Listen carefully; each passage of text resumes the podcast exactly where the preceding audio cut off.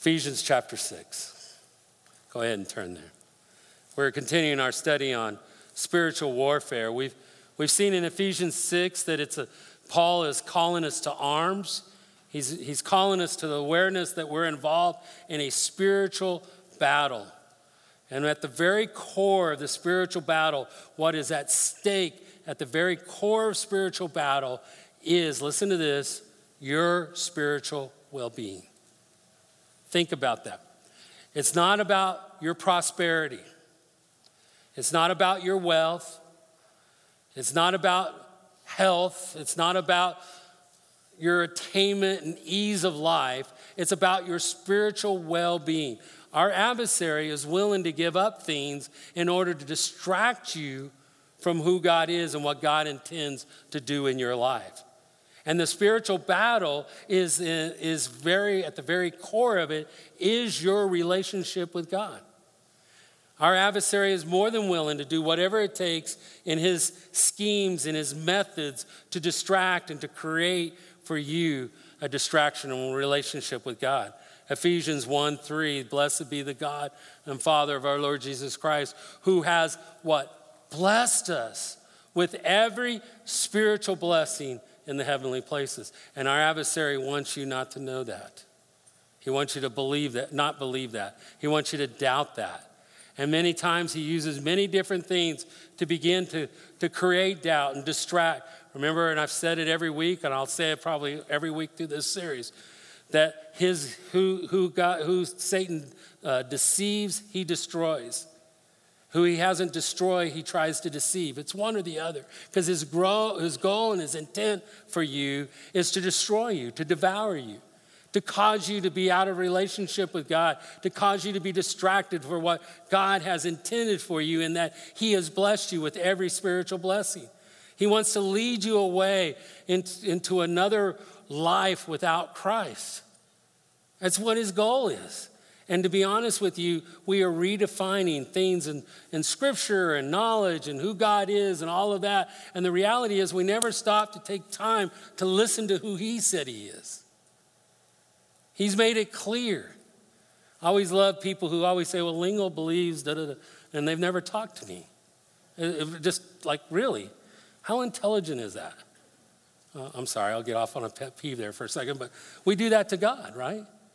We, oh, God's this and God's that. And, and I read his word and I go, man, that's contrary to what his word says.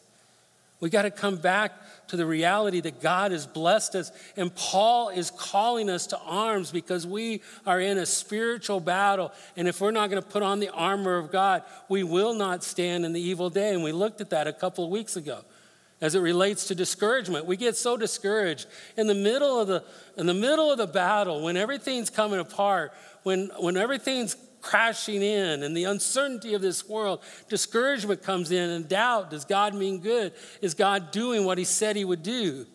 And we begin to create doubt, we begin to create fear, and it distracts us. And our adversary is methodically working to deceive us, to destroy us. And we have to be aware of that. And Paul's calling us to arms, he's calling us to a readiness within the spiritual battle. And so today we're going to begin looking at that armor that we're putting on. And I'm going to tell you up front, I'm not spending a lot of time really talking about what the breast, the belt is, or the shield, and those different, uh, those different things, because I really believe the intent of that is to make us aware of the urgency of the battle that we're in. If I were to bring somebody in here full garb, military garb, it would change the environment immediately because you go, whoa, this guy's serious. You start seeing all of his weapons and his, and his things that he carries in order to be able to be in battle. battle. And that's what Paul's doing. He's, he's describing a Roman soldier so that we understand that we're in a battle, dear people of God, a spiritual battle. And at stake is our very spiritual well being, our relationship with God. It's not, it's not the things that we possess and the things that we try to hold on to that is the spiritual battles over. It's the, it's the reality of who we are. Are we in Christ? Are we following God? Or have we rejected Him and begun to follow our own ways? And it began as back as early as the garden. We've seen that in past uh, messages I've given of late. It's a picture whereby we need to be putting on the armor of God and we need to understand what that is. So in verses 14 and 15 is probably all we're going to further we're going to get today. I really want to focus in rather than just the, the items of the, of, the, of the armor, I want us to focus in on the things that Paul wants us to grasp. So look at it in verse 14. It says, Stand therefore, having fastened on the belt of truth, and having put on the breastplate of righteousness, and as shoes for your feet, having put on the readiness given by the gospel of peace. In all circumstances, take up the shield of faith with which you can extinguish all the flaming darts of the evil one. And I'm just going to stop there. We're probably not even going to get all the way through all of that. But the reality is, there are four really participles in the Greek that is telling us how that we're to be able to stand, or the means by which we're st- to stand. And if you look in verse 14, when he says, Stand therefore, having fastened, there's the first one. There's something that we're, that we're doing, we're fasting. We need to add this to uh, appropriate it into our lives. And then the second one is having put on, and he's talking about the breastplate of righteousness. The third one is having put on, and it's referring to the shoes where the gospel of peace. And then the fourth one is to take up the shield of faith. So there's these pictures that, that, the, that Paul is trying to draw us in. And he says, very first thing in verse 14 is he says, stand therefore. It's the idea to take your stand or to withstand. It's an imperative, it denotes urgency in the midst of the battle. In fact, if you were to look at it, the picture is, is in verse 13, he's describing the battle when he says, Therefore, take up the whole armor of God that you may be able to withstand within the, in the evil day, having done all to stand firm. There he's talking about the battle in the midst of the battle. In verse 14, when he says, Stand therefore, in light of the fact that the battle is, is real, the battle is coming, now he's telling us to stand in anticipation that the battle is going to come. Do you understand, dear people of God? The battle is going to come. Whether you believe it or don't believe it, it's to come. There is, a, there is an intent on our adversary's part to destroy you. And it is imperative that we understand the urgency of the call, that we become immovable and steadfast in the face of a ruthless foe. I've, I've, I've been involved in raising five children, and many of you know, know all the kids, so I won't tell too many stories, but I can remember when, when they were little, sometimes they would just, you know, they're not moving, you know, and, and being dad, you walk over and you pick them up and you carry them to where you want them to go, right? Where you bring them along. But there was this immovable force whereby they, they stand and they're like going no further. And the same picture, we're to stand, but you know what? Our adversary can't pick us up and move us because we're in Christ. And we need to begin to understand who we are in Jesus that we might withstand in that day. That when the, when the, when the battle comes and, and the urgency of the moment, we're not falling and we're running around grasping, wondering where God is, wondering why is these things happening, that we find ourselves established and standing firm in the truth of who Christ is. It's a beautiful picture, but it's also a picture whereby it denotes that we're to be about doing something, that we're to be appropriating these things into our lives. That's why Paul uses those terms of, of having put on, of fastening, those ideas that we're adding to those in our lives. The first one he talks about is having, in verse 14, having fastened on the belt of truth. The idea there is to be true, both in doctrine and in profession. Interesting. It's not only truth that it, in what it means and what is true, but also in how we profess, how it's carried out in our lives. Some of the things we're going to talk about, dear people of God, Jesus has saved us and he has delivered us, and Jesus is the power in which we gain victory. But, dear people of God, if we have a view that all we do is we receive Jesus, now have everything, and we never act in faith, we have deceived ourselves. No wonder we're falling to the side in unbelief if we're not exercising our faith. It's faith that pulls those together. We cannot, we cannot, and we cannot just accept things and think, oh, well, God's going to save us, everything's okay. God is going to save us and everything's okay. But if you believe that, you're going to act upon it. It has to be a part of the truth of our life is as Christians, as we've accepted Jesus, so now we are indwelt by the risen Lord who is himself truth. Think about that. He is truth. In fact, I think one of the beautiful things of the book of Ephesians, when Paul lays out this armor, he's talking about things he's already talked about in the letter, that he's already communicated to each one of them. He's talked about those things. In fact, if you go back to chapter 1 and verse 13 of, of Ephesians, you're going to be turning a little bit in the book of Ephesians, but I'll just have you turn within the book. But in chapter 1, in verse 13, Paul writing to these believers, he says, In him, referring to Jesus, in him you also, when you heard the word of truth, the gospel of your salvation, and believed in him, were sealed with the promise of the Holy Spirit. That is a great verse. Write it down, stick it on your ear. That in him, when you heard the word of what? Of truth. I love sharing the story of my salvation. I was a young boy. I was getting into all kinds of trouble, and my parents didn't know what to do about it. My dad, I remember he was looking up uh, boys' homes and things like that to send me to, trying to straighten me out. My parents weren't going to church, they really didn't care about the things of God at the time. And I remember they thought, well, we better get this boy in church. Praise God, by the grace of God and the Holy Spirit. That that day I remember sitting there and I'm hearing the pastor preach and he preached on John 14, 6. In John 14, 6, Jesus said, I am the way, the truth, and the life. No man cometh to the Father but by me. I remember I was so pierced in my heart by the Holy Spirit of God that, that it, just, it just enlightened me. I remember sitting there going, everybody I knew in my world lied to me. I've caught my parents lying to me. I caught, I mean, even caught my grandma lying to me. I mean, you know, everybody just lied to me. My friends lied to me. I wanted truth. I'm kind of one of those people, what you see is what you get. I, I'll, I just kind of say things, so I wanted truth. And I remember, man, I want to know truth. I remember walking the aisle. It was a Southern Baptist church, and they gave an invitation at the end, and I went, I went for it. I'm one of those that walked an aisle and got saved. I remember the guy pulled me off to the side and he shared with me the gospel and what Jesus had done, and I learned that Jesus is truly the way. And a week later, I was baptized, and as I came out of the water, and I heard these words raised to walk in newness of life, and I realized he's, he's the life. And my life was never the same. It was never the same after that. Why? Because Jesus is truth. When I heard those words, he says, When you heard the word of truth, the gospel of your salvation, and believed in him, you were sealed by the Holy Spirit of promise.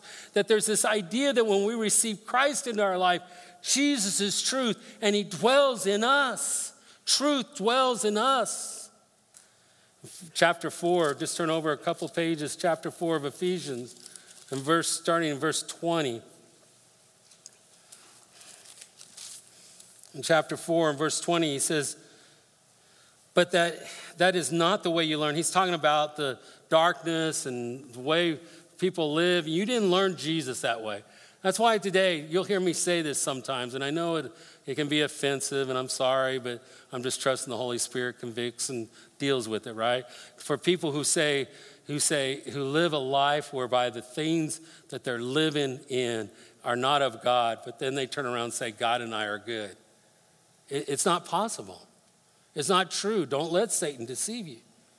And Paul's addressing that here in chapter 5 when, or chapter 4 when he's talking about these things.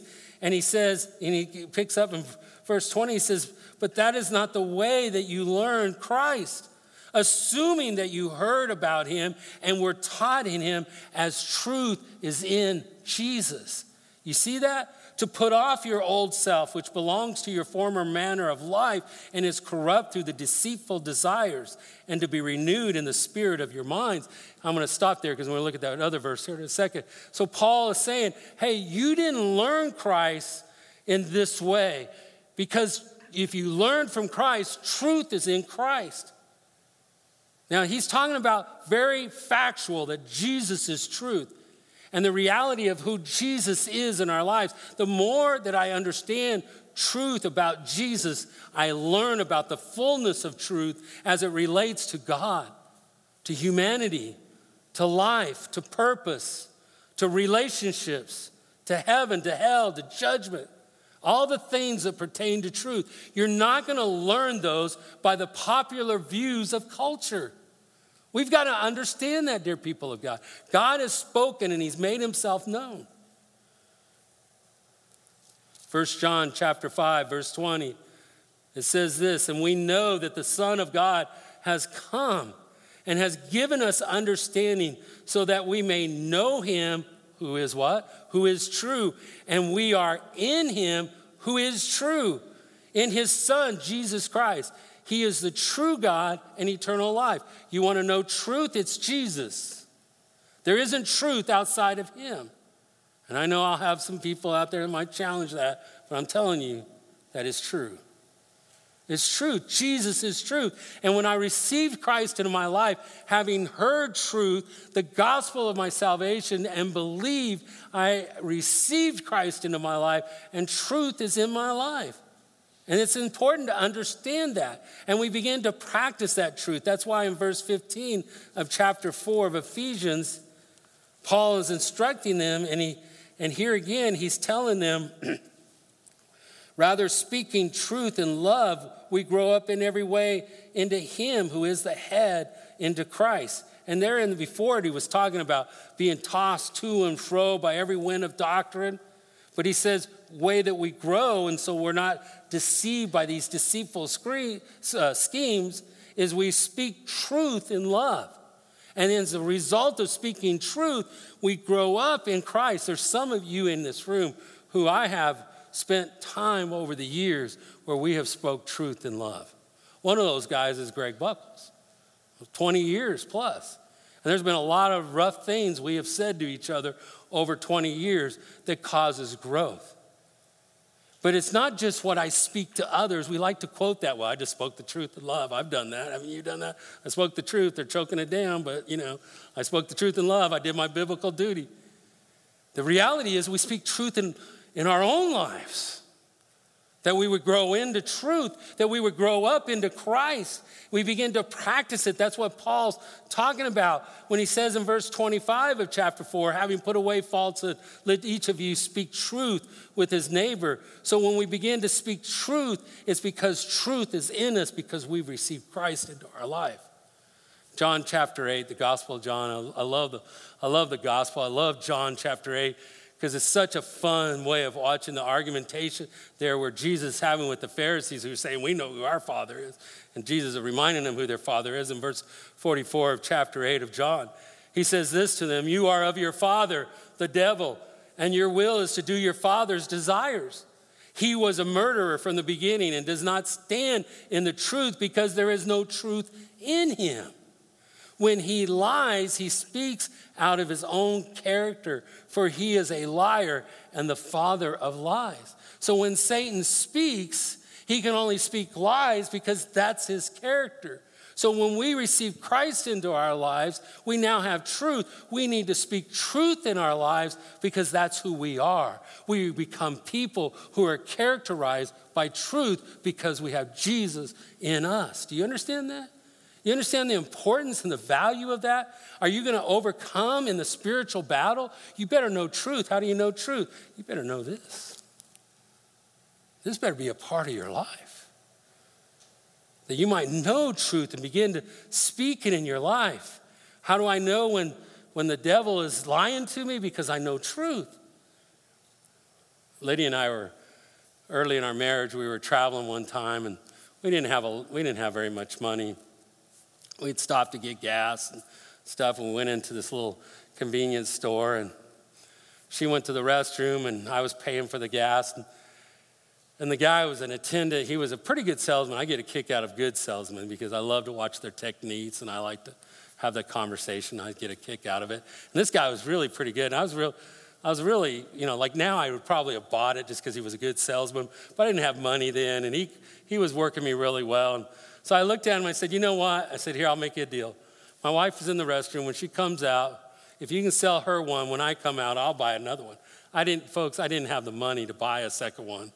But I knew when Lydia came out, he said something to her, and, and, then, and then he tried to sell her. And then I came out and I go, How'd you do? And he goes, Man, she didn't even give me the time of day. She just said, No, I'm not interested, and walked on out. I said, Yeah, that's my wife. I knew she's not going to spend that money on that kind of stuff, right? I was confident because I knew my wife. When we know truth, we're able to speak it into our lives. Remember the first week when we started this series, and I shared with you how even just a few months ago, where every time I prayed over something, it was like worst case scenario kept happening. It kept happening, and I got to a place where I was even wondering if I should just, I didn't want to pray because why should I pray? I mean, everything kept, every time I kept praying, different things were going on. I just didn't feel like, like praying. And, but then what does God's word say, right? Be, do not be anxious about anything but in everything, by prayer and supplication, with thanksgiving, let your requests be made known to God, that the peace of God, which surpasses all understanding, may guard your hearts and your minds, right? What is truth? And you begin to speak truth in your life. Why? Because it is true. You know it to be true because you know the word. That is the idea of putting on the armor of God, of putting on truth in your life. As you begin to walk by faith and you begin to appropriate the reality of truth in your life, then you're able to overcome when the day of evil comes. Now, let me, uh, let me say something here. I don't even think I said this first hour, so you're getting, you're getting bonus material, right? If you're not practicing truth now when the day of evil comes, you won't know how to practice truth. That's why it's so important. That's why Paul is saying, in anticipation of the battle, the urgency of putting these things on now that you begin to appropriate them in your life, that you might stand in the day of evil. You see that? He goes on and he says, and like I said, we're not going to probably get very far today, but having put on the breastplate of righteousness in verse 14 this is something you need to understand. This is a sanctifying righteousness of the holy spirit in the life of the believer who's yielded to god and been justified by jesus. In other words it's not specifically speaking just of we've been justified declared righteous but it's talking about that sanctifying righteousness that takes place in our lives because we've been redeemed we've been set apart and god has declared us righteous now we conduct ourselves and appropriate that righteousness in our lives you see that? That's what he's talking about here. I think he says it clearly in chapter 4 and verse 24. That's that verse that I did get into. We were talking about truth, and he says, You were taught in truth, and truth is in Jesus, and therefore put off the old self, which belongs to your former manner of life, and be renewed in the spirit of your minds. In verse 24, he says, And to put on the new self, created after the likeness of God in true righteousness and holiness. Did you hear what he just said? He said, You put off the old self and you put on the new self, which is what? Created after the likeness of God in true righteousness and holiness. That is who you are now in Christ Jesus. Have you received Christ into your life? You've received the righteousness. There's been this great exchange that has taken place whereby now He has placed His righteousness. I'm dressed in the righteousness of Christ because of what He has done. Now I begin to appropriate that righteousness in my life. Do you see that? And that's why, that's why I say we can't, we cannot keep going in the direction opposed to God and somehow think we're okay with God. We've got to quit thinking that way, dear people of God. We have to start understanding that we have been created. It's all Jesus. I understand that. But if you're not exercising faith in the truth of God's word, in the truth of what Christ has done for you, how are you going to be able to stand? You won't. I'm telling you right now, you won't. You will fall. There are plenty of examples in our world today of people who've walked away from the faith, who have fallen because they don't appropriate truth in their life. It is important that we understand that and we appropriate truth and we appropriate the righteousness of Christ in our lives because that's who we are in Christ Jesus. Colossians chapter 3 Christ, who is my life, He is my life. and He's truth and He's righteous. Therefore, I must appropriate that in my life. So it's through this sanctifying, righteous living in which I blast off the fiery darts of, our, of my adversary. When I was in the restaurant business, I was a much younger man in those days. Uh, I was thinner and, you know, good looking, all that kind of stuff, right? Sorry, honey. There were times that the battle was fierce because in that environment, a lot of people cheated on their, on their, on their spouses. Being promiscuous was the standard, it wasn't the abnormal way of living. I remember one day I walked out of the, out of the cooler, and one of the ladies made a little comment about me and another female in the restaurant. And right there in the, in the middle of the restaurant, man, I just lined that out. I love my wife. I'm committed to my wife. I, I could tell you a lot of things I said, um, but it was very clear what I, what I believed. And I went to the front, and I was kind of ticked off that even anything would be suggested. I remember the lady that said it came around to the front, kind of leaned up to me and said, Greg, we all know you're squeaky clean. And then I was like, squeaky clean, what does that mean? And then I realized it was a good thing. They knew what I believed because I was appropriating the righteousness of Christ in my life. It was diminishing the fiery darts of my adversary. And I wasn't being drawn into that world because I was appropriating righteousness in my life. Why? Because Christ was in me. He's my life. Do you see that? That's why it's so important, our sanctifying righteousness, that we begin to walk in righteousness. If we're going to overcome in the spiritual battle, we need to appropriate the righteousness of Christ in our life, dear people of God. We cannot ignore that. We cannot continue to live in opposition to what God is doing in our lives and then somehow think we're okay with God. We have to address that. And if you are, then that's fine. Let the Spirit of God convict you and, and respond to His righteousness and with conviction and repent and move to Him. You hear that? The quietness of the room and tells me that we all struggle with that. But listen to Philippians 3 9. It says, Be found in Him, not having a righteousness of my own that comes from the law but that which comes through faith in Christ. In all circumstances, you put on the shield of faith. But through faith in Christ, the righteousness from God that depends on faith. That's why we need to continue to appropriate righteousness and truth.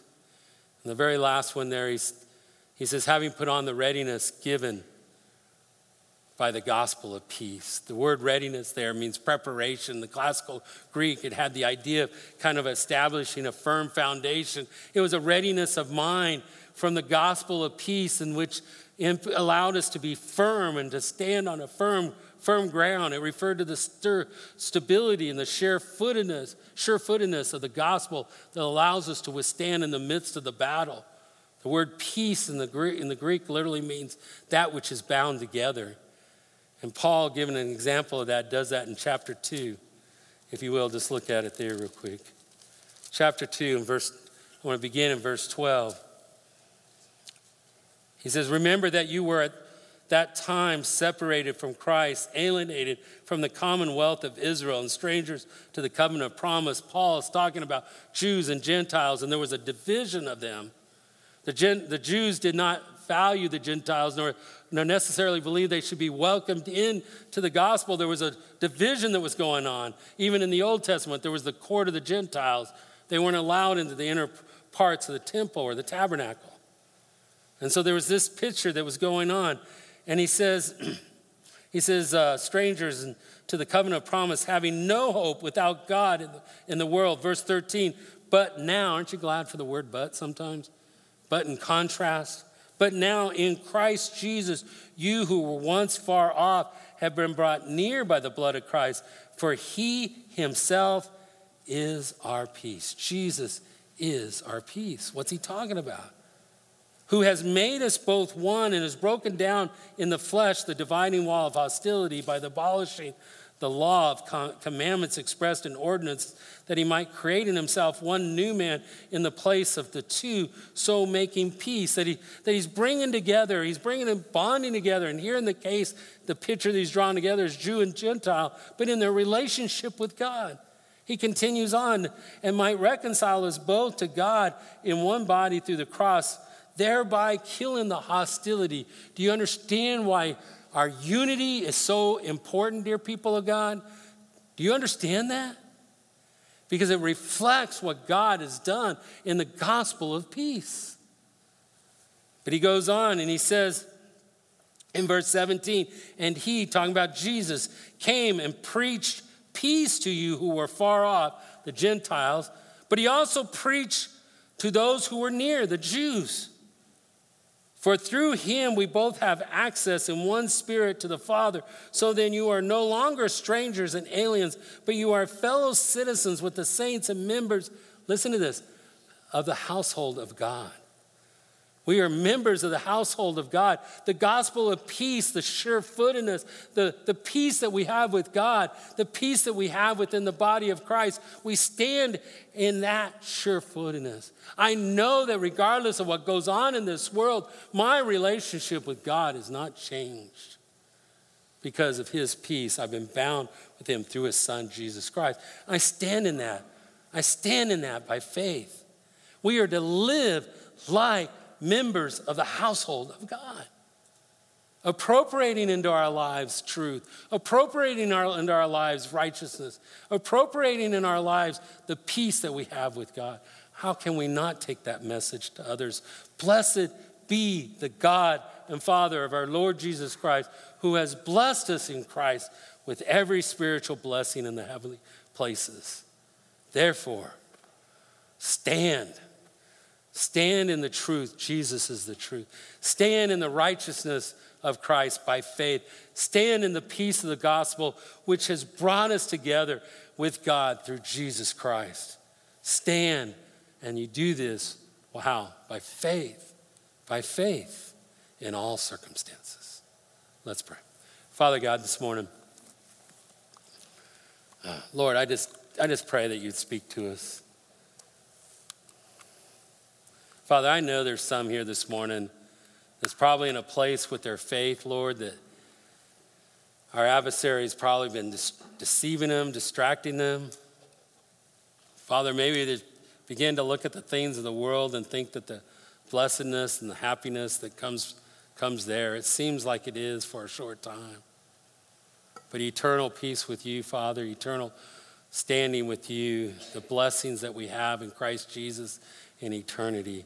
How can that be measured? Lord, speak to your people. Teach us, God, of the things. What are those things that we've been, been setting aside? Maybe, Father, we've been ignoring truth. Maybe we've been ignoring your righteousness in our lives. Maybe we've been not realizing or understanding the power and the, and the sure footedness of, of the gospel of peace. Father, strengthen those in us, strengthen our faith that the evil day doesn't catch us unaware. That, Father, we would understand the urgency of the battle before us and that we would stand. We would stand in all that Christ has done for us. Father, speak to us and have your way. In Jesus' name, amen.